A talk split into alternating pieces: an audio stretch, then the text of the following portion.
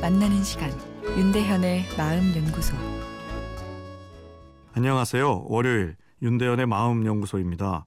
오늘은 왕처럼 대접받고자 하는 회사 사장 때문에 힘들어하는 아내 네, 이런 사연인데요. 저희는 맞벌이 부부입니다.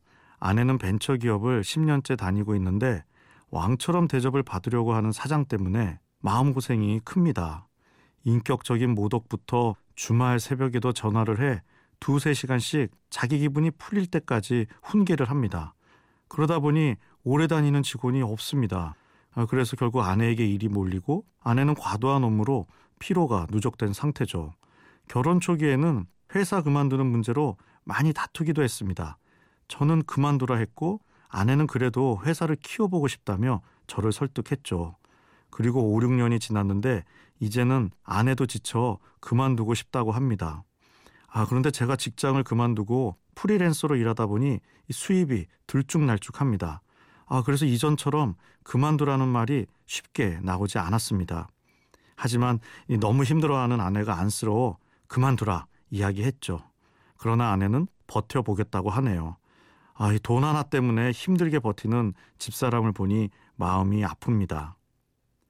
오늘 사연을 읽으니 주말에 SNS로 날아오는 직장 상사의 업무 지시, 이것으로 받는 스트레스 정도가 비행기를 타고 하늘에서 뛰어내리는 스카이 점프 때 느끼는 것과 같다는 해외 연구 결과가 기억납니다.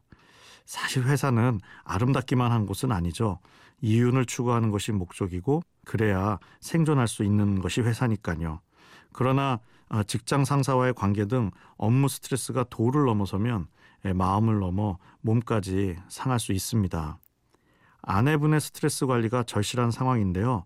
그런 면에서 오늘 사연 보낸 남편께서는 큰 일을 하셨습니다. 경제적으로는 아내가 직장 생활을 유지하는 것이 필요한 상황에서 그만두라고 어, 이야기하셨으니 말이죠.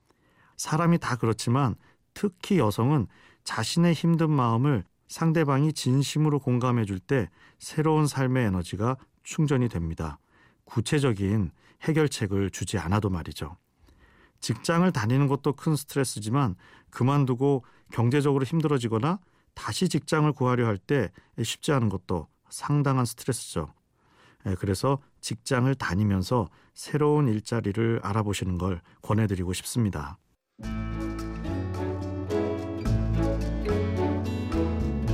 윤대현의 마음연구소 지금까지 정신건강의학과 전문의 윤대현 교수였습니다.